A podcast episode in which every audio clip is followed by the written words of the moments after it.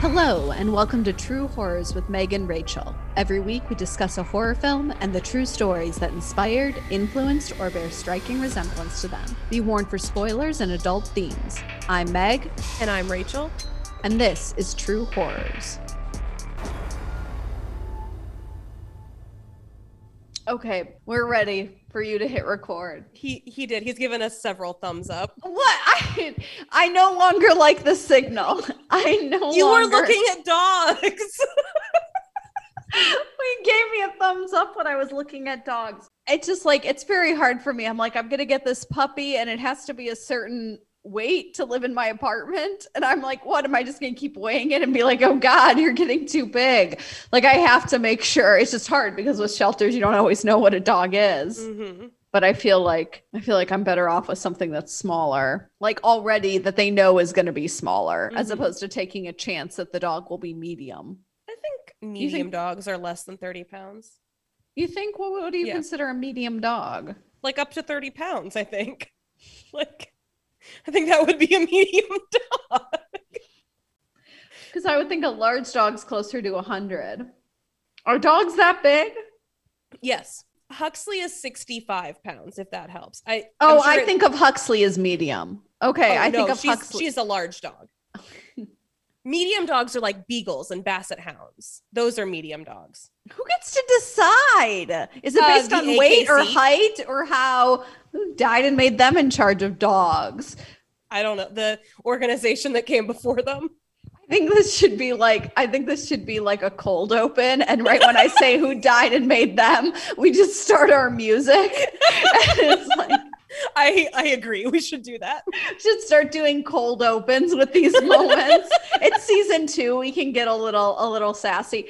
This is already already a great podcast. Like this is already we're already firing on all cylinders. We're talking about dogs. Um I want one. It's hard because I have allergies in my apartment. I need a small dog. I can't have a dog over 40 pounds, as I was saying. So it's a continual search. But I've not given up hope. Huxley Someday. is really considered large. She's Yeah. like four pounds.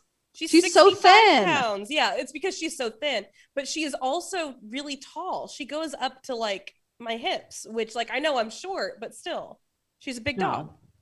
Okay. Um, I always, I always think of like golden retrievers is big. they're about the same height as Huxley. It's height, it's not weight. I think it's a little bit of both, but yeah, golden retrievers are are they are large dogs. Um, and then like your mastiffs and your Great Danes are extra large dogs. Okay, that makes a little bit more sense. Yes. I hope Matt's writing down all of these time signals, being like, cut that, cut that. what is wrong with them? Get rid of this. This is not a dog podcast. It is now.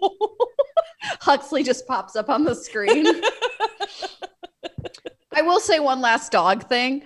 We've talked about Huxley, Rachel's dog. I often talk to Huxley through the computer, and she's never acknowledged me once. no, Like she does not acknowledge me saying her name. She does She not even like she does not look my way. Like Rachel will be like, "Oh, I need to get some water," and I'll be like, "Huxley, Huxley." Nothing. nothing. Absolutely nothing. Nope. So we did Sinister. I had never seen this movie in my life, had no idea what it was about. Um, I'm so happy. I feel like I've been really negative about movies this season. So I'm going to open by saying it's not that I didn't like this movie.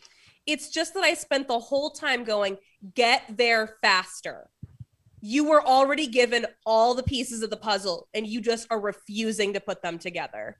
It was very frustrating. And I know like it came out in 2012 and like movie making has evolved a lot since then, so that might be part of it, but like it was it was very frustrating. I was like, I figured this out within 5 minutes. Why is it taking you so long? You mean you figured out it was a demon, or you figured out the kids were the ones who are doing the murdering? I didn't know that it was a demon necessarily, but both basically.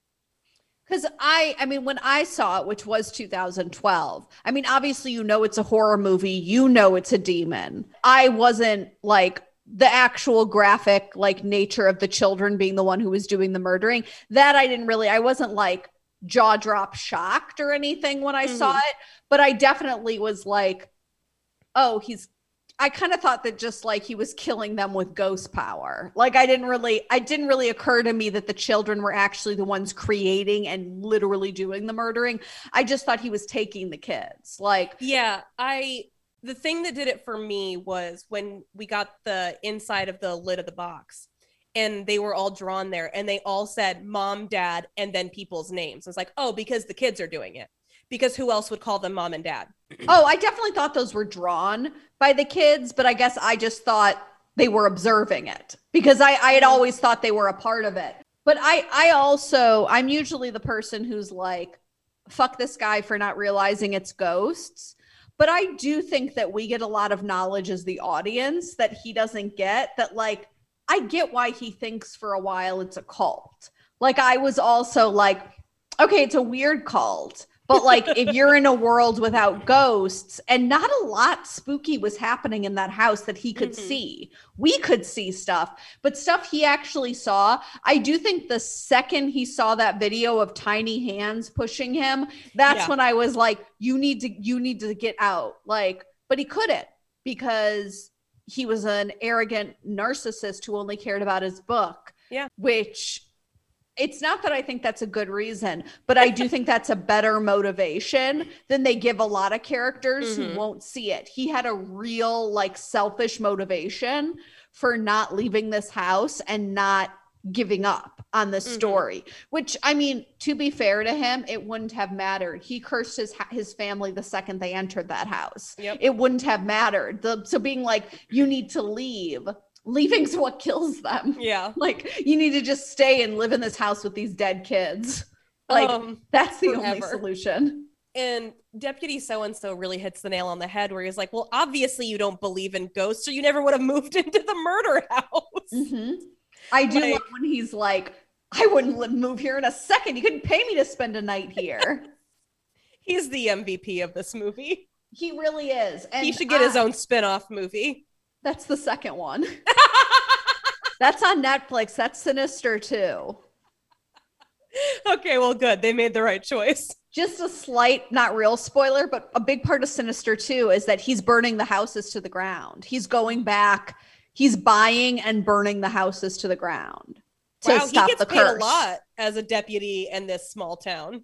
Well i don't think they're going for a lot Oh, I guess that's because no one wants to live in houses. these murder houses. And so he's burning or some of them are just empty and he's burning them. And so he's no longer a police officer because they can't prove it but they think he's burning houses to the ground which is also really funny. I love that. but no i really there's there's definitely pros and cons. Like one thing is i do think even if you do know that it's a ghost and that the kids are doing the murdering i do think there's that element of tension i do Mhm. think they play it out a little bit too far where it's like you're it, it gets to be annoying Yeah. but i do think there's that element of tension whereas in the second one you're getting the other end of it where you're seeing the kids being seduced which some people like that some people don't i thought it was enjoyable Right. but again, I think the second one's less scary in that sort of regard and is more Mhm. just like, oh, this is interesting to the overall mythology. Right. So going back through our beginning, it is funny though. I feel like this season we've been a lot harder on movies, and I really don't know why that is. Because Like- the first season we specifically picked movies that we liked. This one we picked classics. And some of them we hadn't seen. So we ended up watching them and being like, this movie fucking sucked. There's a reason we've never watched it. I do really like Sinister though. yeah, no, Um, this movie is not. This week we this one I picked. This week we picked movies. Yes. This this week and last week we picked movies. Although we did make a lot of fun of Rosemary's Baby, but we it wasn't because we didn't like it. It's just Yeah. because- Okay, so let's let's go back to the beginning. It's a very good place to start. I really like the opening. I've always really liked the opening where they're just like hanging that family. Yes. just like I'm like, okay. And I like that they actually use Super 8. Like they filmed all of it on Super 8. They filmed all those scenes that way and then they Mhm. use that. Like I like that effect. I thought when I was watching it, I was like, that's a very interesting opening. Is that relevant to the story we're about to learn, or is this just a random thing that happens? And it, luckily, it's relevant. And then they show that tree and you're like, ah, I know that tree. Also tiny poison ivy from Gotham. Oh my That's who the murderer is. That's who the that's who his daughter is, is tiny Yes. poison ivy. It is. Very specific casting for that child. Yes. I don't know. Can you really call that typecasting? Because that's not really a type.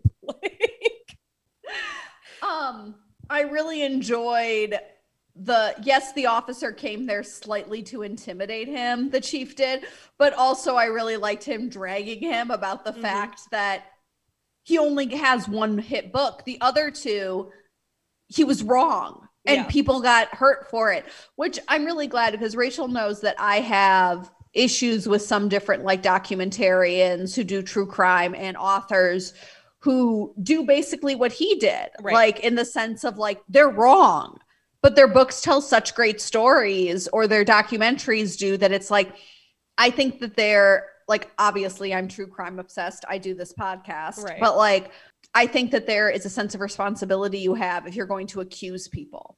100%. Like, without getting too into the weeds on like the flaws in our criminal justice system, the underlying principle is still supposed to be that people are innocent until proven otherwise.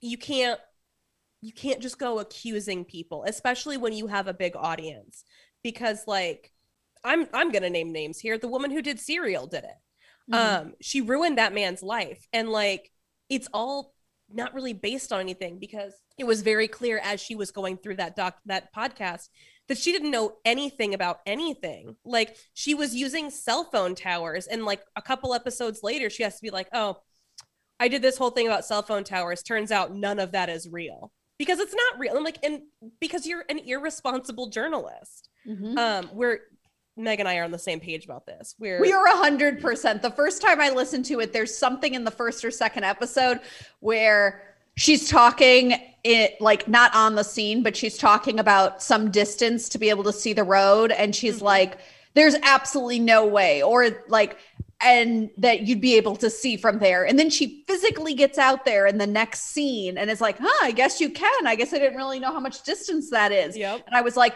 i'm going to be angry this whole podcast for more than one reason aren't i yep. like so the documentary that I have some issues with, which Rachel already knows, this is the is Paradise Lost, which is about the West Memphis 3. And they're wrongly convicted of killing these three children, three or four children.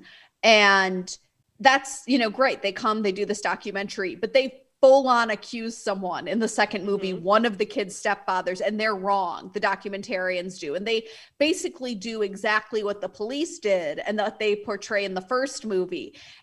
And they never come out and say anything about it. Mm-hmm. Like when the third documentary comes out, one of the um, men who went to jail he actually had written a letter basically being like, hey, the same thing that happened to us. And I'm like, how are you filming him talking about this letter and not coming on camera and saying, we did that? Right. Like, that's he didn't do this, we mm-hmm. did it. Like, and so there is a lot like going back to Sinister, he's talking to this detective and he's like being really arrogant and mm-hmm. being like, you know, police don't get it right all the time. And he's like, neither do you. Like he does not have a good ratio either. He's right. only a third of the time right. His other two books, like this is his last chance. Mm-hmm. In a sense of like he's getting it wrong. He got it wrong in two right. big ways, and someone, a murderer, got away.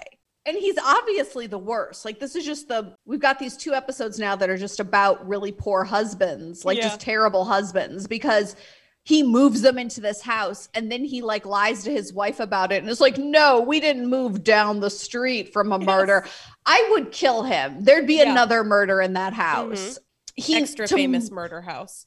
to murder to to move his family into this house is so irresponsible. And he's just he's so arrogant. He's so self-centered. It's so clear that he's just chasing fame. He does not care about right or wrong. He does not mm-hmm. care about justice. He does not care about the victims. He just cares about being famous. Mm-hmm. And he literally gets his family killed for it. And his yep. daughter, like, gets her soul eaten by a demon because of his arrogance. Yep. And especially like him being over the top, because if they had moved anywhere else and he'd still been just investigating that crime, this wouldn't have happened. Right it's specifically because he moved them into that house. Yeah, and like there's no reason they had to move there. Like they specifically talk about what a strain it is on their their resources because they can't afford two mortgages because they couldn't sell their house because it's fucking gigantic.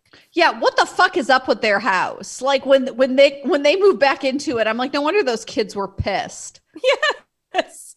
Although I do love the house they move in move into because it's it's a mid-century house and that's my thing. But, Mid-century murder house. well, yeah, I wouldn't move into a murder house. I wouldn't sleep one night in this house. But like he could have just gone to the town, gone to the house, like gotten a hotel room to be there for a week. Like also the thing that really bugged me right off the bat is how dismissive he is of the police. Not because I'm big on like defending the police or anything, but because if you're going to be a true crime writer, you need to have a good relationship with the detectives who are investigating the crimes that you are also investigating. They're not going to tell you things if you're there to try to prove them wrong or say that they're incompetent. Like and there then your story is going to suffer for it. Like Also, I would just say in a um, unsolved mysteries sort of thing, the idea that this crime has not been solved because the police are stupid is not always correct. right. Again, if you've watched like the unsolved mysteries on Netflix, there's a good amount of those where it's just like, oh wow, everyone just tried and this case just didn't get solved. And sometimes it's just the way it is, and that's Yep. upsetting. Like, Yep. and so him going in with an adversarial idea, like like what? Like the police are not interested or just weren't super motivated to solve the hanging of a family in their Yes. small town. And it makes me think that in those books that he fucked up on, that he probably was really condescending to the police Mhm. because if all he had was one book where he pointed out a wrong had been done with Kentucky Blood, you really wouldn't think that just any normal police officer, probably more of them would be like Deputy so and so because like he did this investigating this on the ground, you know. But it's like, no, he's an arrogant prick who doesn't care about his family's feelings. Also, he's dumb as fuck because like it's not even summer. And the reason I bring up it not being summer, his kids immediately go to school. Does he think that not a single person's going to be like, you live in the house? That's exactly what happens. Yes. And the fact that he didn't think that is so dumb Mhm. and so annoying and makes me hate him so much so much. um he's so obsessed with being famous again that his family is forced to live and die by his choices and every time his wife brings up a very reasonable concern it's like you don't support me yes. i hate him so much I hate him so much. The thing is, again, going back to him just being a bad true crime writer, the well done stories you're not going in trying to solve. no I mean, I mean, it would be nice if you solved them. A lot of times, it's this is a story that needs to be told because the police are at a loss or they're still combing through things, like they're still waiting for that big tip. So it's to get the story out because somebody out there might know something. Like that's literally the name of one of the podcast series is someone knows something. or it's just crazy or it's Yes. just like listen to this insanity like Mhm. that happened it might be solved even but listen to how crazy this was yes. that is that's 100% true is that like you aren't supposed to be like that like you aren't supposed to be heading out to like but clearly he did solve kentucky blood Mhm. which like again that's a one in a million kind of thing right. and then he just kept chasing it also i i know that you had never seen it before so i'm not sure if you picked it up but when they have breakfast the next day after the son has a night terror she the daughter goes oh i think i had one and Yes. then they're all like oh no like we would have known i'm like no she was visited by demons yesterday like Yeah. she did have a night terror Mhm.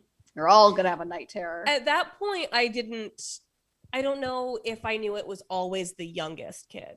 it's not always the youngest kid i don't think i think it's just he always takes a kid that's why Okay. i think a lot i think i i definitely thought it was the older boy it was Yeah, i thought it was going to be the boy and then it being the Mhm. girl that did de- genuinely surprise me that it was the girl i really Yeah. thought it was the boy Same. um also best case scenario best case scenario a serial killer murdered a family in your house and then returned to your house Mhm. to leave these videos you were putting your family in Yep. danger that is the best case scenario and it's like so he's been the killer's been there twice like you need to go yeah. like for me this movie doesn't even need to be about a demon right. like if it was about a serial killer, even you're being so irresponsible with your family lives. He kills Mhm. families Yes. And k- kidnaps one of the kids. Mm-hmm. Also, Oh, I just remembered how I knew it was a demon. Is they were all so far apart that I was like, ah, it has to be a demon. Also, you picked it, so I figured it had to be a ghost or a demon. 100% ghost or demon. That was my tip off. It was external factors, not what was happening in the movie. Also, where the fuck do they live that he's not weirded out about a scorpion and a snake in his attic? I was trying to figure that out too because I didn't end up looking it up. And it's like, I'm pretty sure scorpions only live in the desert, but you do not appear to live in a desert, which I mean, I guess there are like cities. They're not in a city though, because they're visited by the sheriff and sheriffs do counties. So they live in a rural area, but there are big trees around, which not that you can't bring trees in to places where they're not originally from. That's all LA is, is plants that are not originally from there but they're not going to grow. Like you're not going to get a gigantic. It, the tree wouldn't be that big either. So like it has to be a tree that was there before like people started building their homes in the 1960s.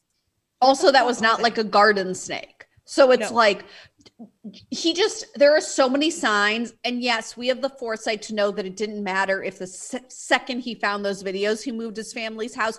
Although that might not be true because i i think it takes a while for the demon to like inception the kid. Mm-hmm.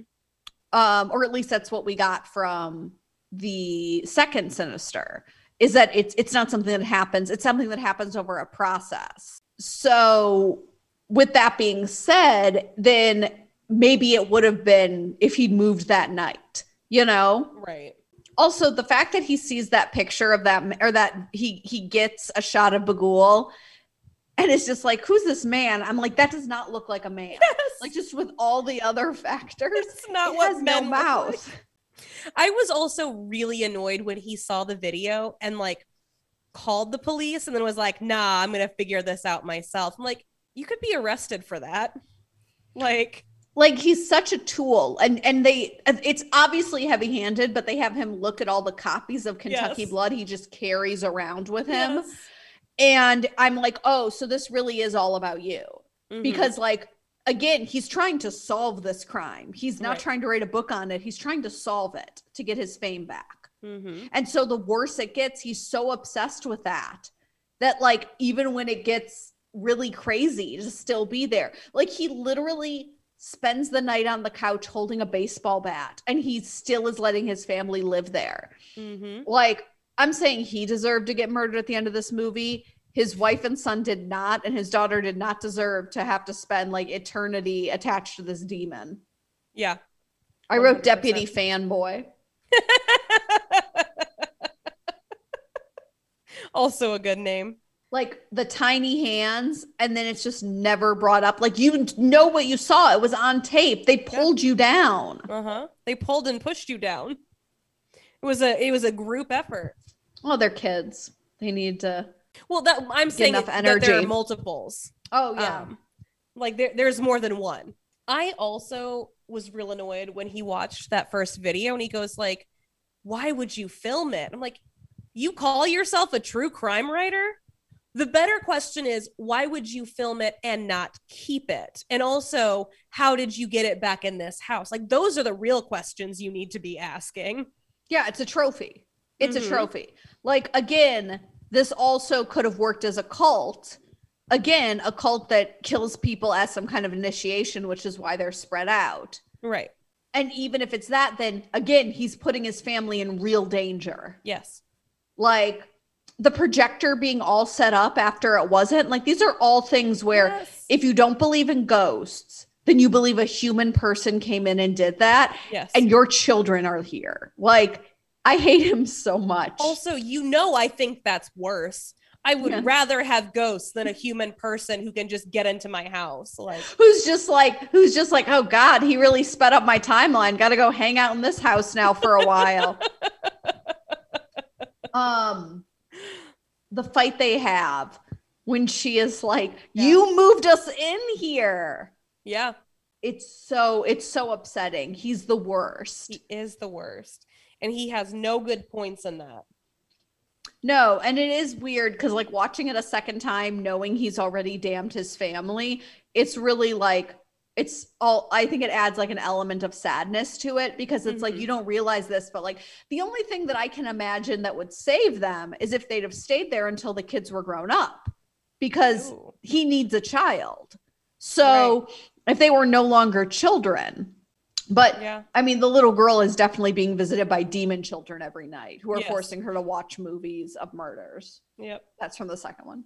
I said, for a man who slept on the couch with a baseball bat last night, he's really acting like she's unreasonable. I know.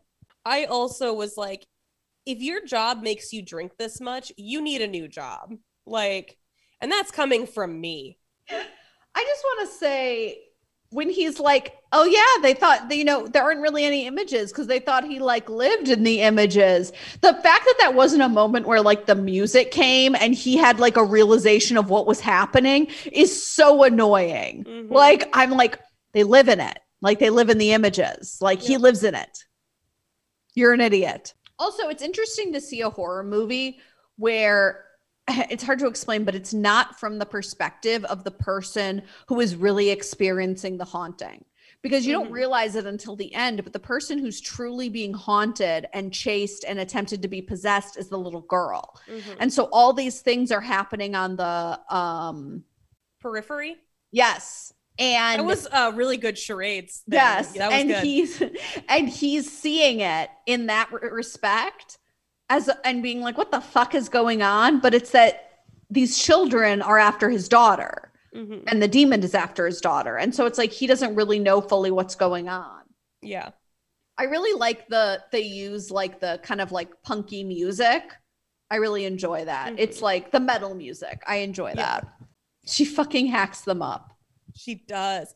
Okay, here's the thing. Another thing that really bothered me when it's like the inconsistencies, which I guess maybe it has to do with the ages of the children, but like they, another one of the pieces that like I was immediately like, it's because they're children. Is like, um, sometimes he drugs them so that he doesn't have to overpower them. I'm like, yeah, because it's a tiny child. Yeah. And then like, oh, they he had the branch do the work. And I'm like, yeah, because it's a tiny child.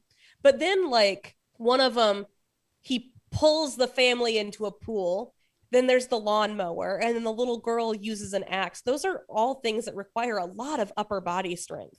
It's very inconsistent, is all I'm saying. Which like the the kid who killed it, who the pool party kid seems to be a little bit older, so maybe he has the upper body strength. And I guess if they have a pool, maybe he swims a lot. No clue what's up with the lawnmower one because they barely talk about that one at all. That was another thing. Like it was the fifth drawing there that they never really showed. And I kept being like, you need to look at that fifth drawing because it's you and your family. Like I thought it was going to be the drawing was already there and it was his family. But like, no, it's this murder that like exists. And there was also a fifth reel that I kept being like, do they have a fifth reel of you already? Like, um, but no, it was this murder that they don't bring up until like the very end for no, I don't, that one was very weird. I thought the lawnmower one was very weird.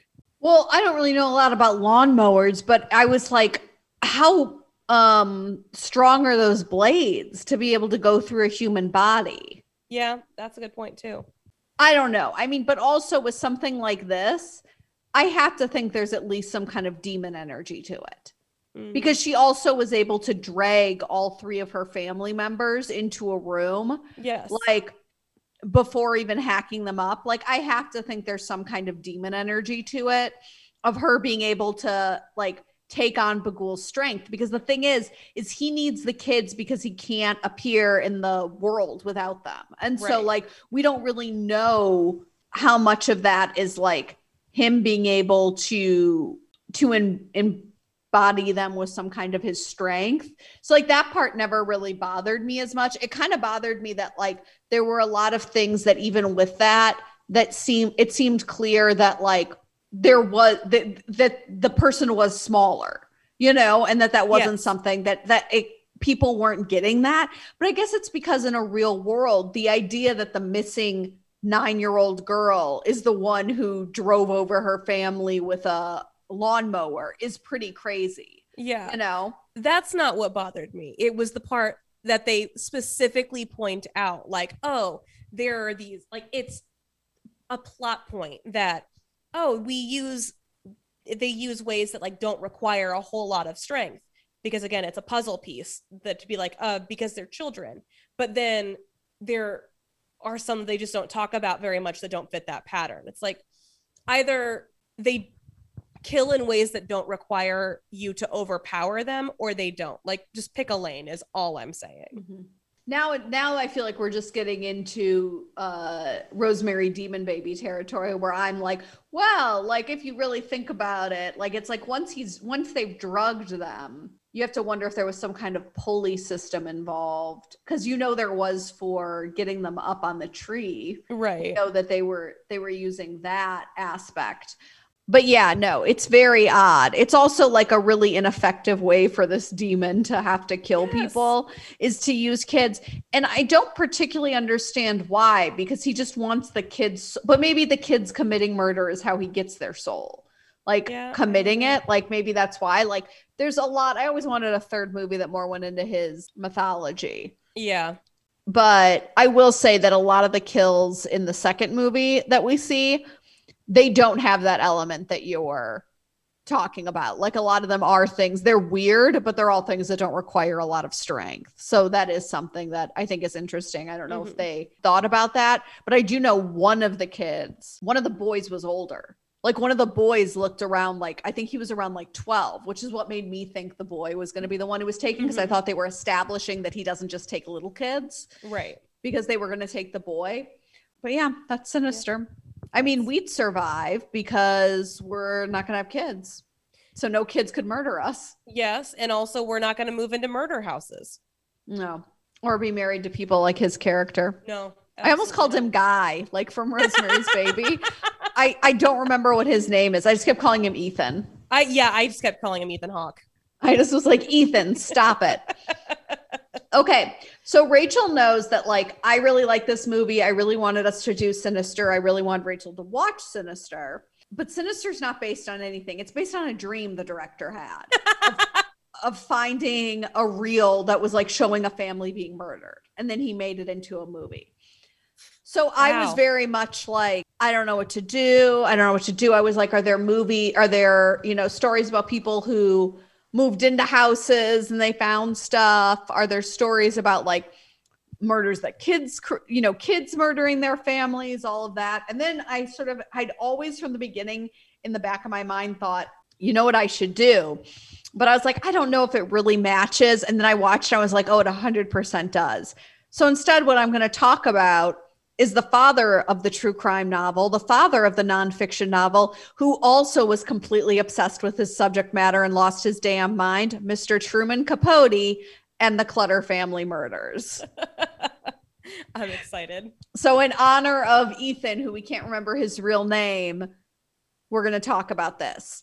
So, the Clutter family, they were murdered in 1959 i- on the morning, the night of the 14th slash morning of the 15th of November. What? i just just because you're right doesn't make you interesting Yes. I don't know. I don't know when it was exactly what time, but Um, also, I want to point out that this is two episodes in a row that I've referenced a John Mulaney joke. yes. So Richard Hickok and Perry Smith broke into the Clutter family home looking for money. Richard had a cellmate. They were both ex-cons, had a cellmate who used to be a farmhand for the Clutters and said that he kept $10,000 in cash in a safe, which is the equivalent of $91,000. So Smith ended up telling Capote that they thought it was going to be a cinch, like the perfect score. Well, I they don't really know why the farmhand thought this because Mr. Clutter famously only paid in checks. He never had cash. He paid for everything in checks. So there was Okay. no cash in the house. There was nothing in the house except for him, his wife, one of his daughters, and his son. And so when they get there and there's nothing, they break, they don't even, and they break in, but the doors are unlocked because that's the kind of town this was. This was, oh, I don't think I said what it was, but it was Holcomb, uh, Kansas. So it was like a, a nice small area and they come in and they tie everyone up and there's nothing. The people who were in the house were herb he was 48 bonnie his wife 45 uh nancy who was 16 and i don't really know how you'd pronounce this name. His name was ken he was 15 but it was like ken joan was the um like k-e-n-j-o-n That's weird. I know. But anyway, Smith was 31 and Richard was 28. And when they realized there was no money, I mean, they already knew they had to kill everyone because they couldn't have witnesses, which I think is an Mhm. insane thing to think because it's the 50s. What just just go to a different state. No one knows who you are. Yep. But here's a quote that Perry would eventually say to Capote. Um, I didn't want to harm the man. He's talking about Herb. I thought he was a very nice gentleman, soft spoken. I thought so right up into the moment I slit his throat. Wow. Um, Okay. so they shot all three of the other family members in the head, and we'll get to who did what. And uh, Er- Herb had his um, throat slit and then was shot in the head. Jeez. And here's what they got from that a radio, a pair of binoculars, and less than $50, which in today's money would be less than $450. That's that's worth killing an entire family, right? So let's talk about 34 year old Truman Capote. so Truman Capote was and is a larger than life figure. Mhm. Um, he was an out gay man and out in this time period. Right. And by 34, he was already incredibly famous. He had written Breakfast at Tiffany's, and there's another book I forgot to write down that I'd never heard of that he was also really famous for. So he was incredibly famous. Mhm. And he had started talking recently about the idea of something he called nonfiction. And there's some arguments. People say that there are other books that could be classified as nonfiction, but he was really the first one that was talking about it. And people thought this was just a cure for writer's block. Like they were like, this is stupid. And he was like, no, nonfiction can be just as interesting as fiction. And that journalism could be made into like books. Mhm. And a lot of writers at the time really looked down on journalism. And so they thought he was kind of like eccentric, but they always thought he was eccentric. He was. And we'll get to some of his characteristics later on. But he read a New York Times article, which I actually got a lot of my stuff from the New York Times and from a Variety article. We'll have all the um all the sources, but I was like, ah, yes, the Times. And he read about this murder and they hadn't caught the murderers. And so he was like, hey, my good old friend Harper Lee, do you want to come like hang out with me while I go do this? Because they were friends from childhood, which I know everyone knows, but I still think is the craziest thing in the world. They put each other in their books. He is Dill, and in whatever book is not Breakfast at Tiffany's, she is in. Like they were friends, which we'll also talk about that. So Harper Lee had literally just sent To Kill a Mockingbird to her publishers. So she was just about to blow up. And he was like, "Hey, I want to go do this thing." And she was he was like, "You can come and like help me because her father had been a mm-hmm. lawyer." And so she was like, "Okay, sounds good." So through charm and bribery, but mostly charm, he was able to get in good with the police. Like he would Mhm. tell stories of all the famous people he knew. And he was an incredibly charming man. And so he was on the inside and he was there when um, they were caught and arrested in Vegas. It was six weeks after. And his idea was he wanted to interview everyone involved the cops, the victim's family, and the town. And he wanted to talk about how something like this affects the town. But he Mhm. also wanted to talk to the murderers. So they confessed right away and were sentenced to hang. But Capote, and this is where we start getting into the let's talk about Truman Capote. He needed more time to talk to them to gain their trust. So he started providing them with legal assistance to extend the procedure so it would be longer before they were hung so he could get to know them and get their story. Because the thing he wanted to know was what happened that night. Because basically, Smith said that he didn't kill the women, that it was, but um Hickok or Richard, he was like from the beginning was like he killed all of them. Like Smith did all the murdering. And Smith was like, no, no, no, I just killed the guys. I, I did not kill those women. And when they were like, okay, sign your confession, he wouldn't sign it.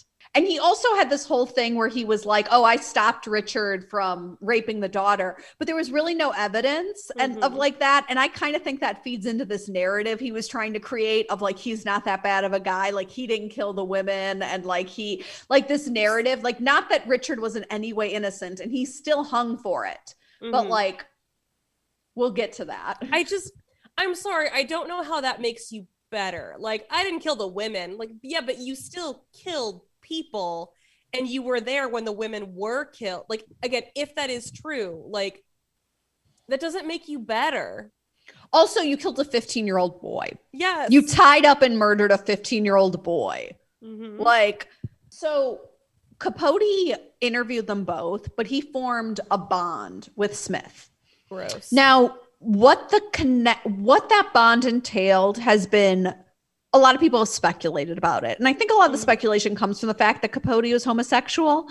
Mhm. Um, but the thing that a lot of docu docu biographers and stuff write is that they had very similar upbringings. okay. And so there was this idea that they both saw in each other who they could have been. And so they formed this really strong connection. Smith was also very intelligent and into literature and music and like that kind of stuff. I mean, he was very insecure about not being as educated formally. Like he'd wanted to go to school, but his father wouldn't let him. Mhm. And so he was pretty insecure about that, but he loved that kind of stuff. And so they really bonded. So let's talk a little bit about Capote. I've talked about some of his positives, but there were a lot of negatives. Like he was pretty narcissistic and mm-hmm. self centered. He was very attention seeking. And what ended up ruining, like, I've got a few quotes from Harper Lee that I really love when talking, because he ended up writing this book for like five years because he got to a point where he realized he couldn't publish it until they died. That, like, he felt like that was the ending of the book was and then they were hung so he couldn't. Well then it was like what ended up kind of driving him insane was that he'd become really close to them and had kind of used them to get the story out. Mhm. and so he felt guilty about that. But then he also wanted them to get hung so he could publish his book because he felt like that's what needed to be the ending. But then also it was like he sort of started liking smith. So it was a lot there. There was a lot happening for him. Um and meanwhile I just want to say oh there's a lot happening for him, and I don't care about any of it. No, he really did a lot of this to himself, Yeah. which is why he's a lot like Ethan. But meanwhile, Harper Lee published To Kill a Mockingbird, Bird, won the Pulitzer. It became an Academy Award winning movie, like which it still didn't matter because she was a woman. So she was Mhm. still very much seconded to Capote. Like, even though Capote hadn't published anything for a while, he was just working on this. I mean, he did publish bits of what would become this book in the paper, Mhm.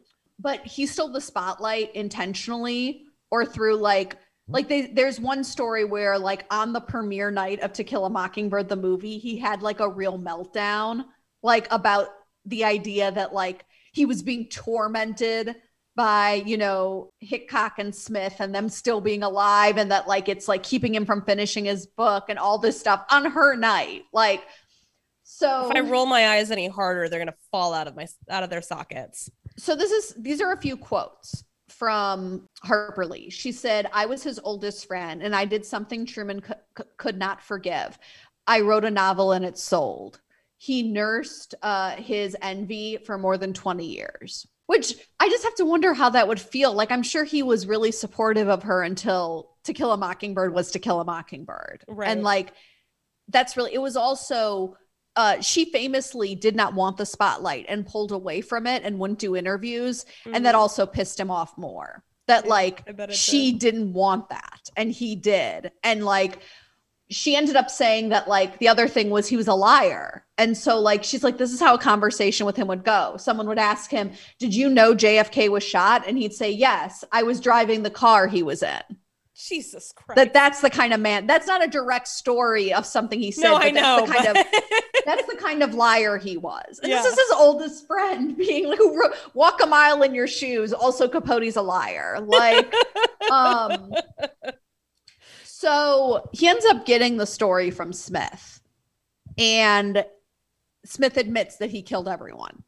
Like, which a lot of people say that that was sort of like a breaking point as well because he was able to tell himself that Smith wasn't that bad. And then also um, Smith kind of lost it when he found out he was naming the book in cold blood because he was like you're not really my friend. Like you you've been pretending you understand me and that you like understand where I come from, but really you've just been using me. And it's like, yeah, bro, he has. I don't feel sorry for you either. Yes. I don't feel sorry for you either. So he did not want to go to their hanging and they like basically begged him to go. And so he went and saw them both hung and people are like that also kind of threw him over the edge. Um so he the book got published after they were executed. And Capote ended up getting really heavy into drinking and drugs. Um, and it was well known. There's an interview where he was on the interview and he was pretty wasted. And people a lot have criticized, and um, the people who were on the show, I'd never heard of the show, but they were like, he was not high when he got here. Like he Oh did that at some point in the studio. But the person asked him, it was 1978, what's going to happen to you if you don't get sober? And his response was, the obvious answer is that eventually I'll kill myself. And he just said that on air.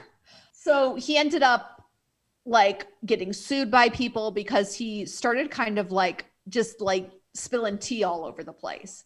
Like just like writing stories. True, maybe. Like someone once said that he this is an actual thing someone said he once said that they were like he was saying something like a rumor and they were like that's not true and he's like it will be. Was basically the idea. Like he was a lot. oh my God. like Here's the thing is I don't know anything about this man. Like if you would ask me who he was, I've been like, I don't know. He was famous at some point in the 20th century. Um, and I'm learning all of this for the first time. he also I I I forgot to write down the name, but he had a partner for like 30 years who during this period like he destroyed that relationship too. Which like it's also pretty spectacular of the fact that he was he was out. He had a partner. Like Yeah. um and just ruined that relationship with his partner. He died at 59 of liver disease. But In Cold Blood is still the second highest selling true crime novel. Can you guess the first? Is it um the one about Ted Bundy? No, it's Helter Skelter. Oh, About it's Yeah. Helter Skelter. that was my which first I true knew- crime book. I knew you. That's yeah. I was like, I was like, Rachel's not doesn't love guessing games, but if there was ever one where it was like, eh, it's Helter Skelter, because Funny. those those are like the only that one and Stranger Beside Me. Those are like the That- three yes. that come to Damn people's it, I was that's the one I was thinking of. Um Yes. and that's the title I wanted to say, but I second guessed it. so I pick this one obviously because it goes with um, that, but also it goes with the fact that like an author who becomes so obsessed that they literally drive themselves, but also because In Cold Blood is considered to be the first true crime novel. And whatever else Capote did, what the fact that there's a foundation of some behaving irresponsibly as a writer and a journalist involved in this, he Mhm. still revolutionized like writing and created a genre that is Right. really popular today. And he saw something that no one else did, which was that people wanted to know about this and there was Mhm. space for this. And also in Cold Blood, although people say there are parts that he changed and embellished, because of course there are, that he did give a voice to the town and Okay. to the idea of what the town did, that like that was true. And so there's something to be said about that as well. The fact that he also had the foresight to be like, I want to talk to people who are affected by this. Like it's a community crime what has Mhm. happened. And it's it is, it's very sad. And I also think it's especially sad because this horrified people and shocked people. Right. And it's weird to think about that nowadays. Like that this crime, it's horrible. But the idea that it was so shocking to people that somebody came into their house and just like murdered them hmm also like that there's something to that um i also want to talk about the fact that Philip Seymour Hoffman won um, an Oscar for playing him in Capote. There's a lot, which Capote does directly talk about this and the fact, and um, it's about him kind of losing everything, you know. Um, Well, yeah. Of course it is. If you won an Oscar for it, that's clearly what it was going to be about. It's not going to be about his early life.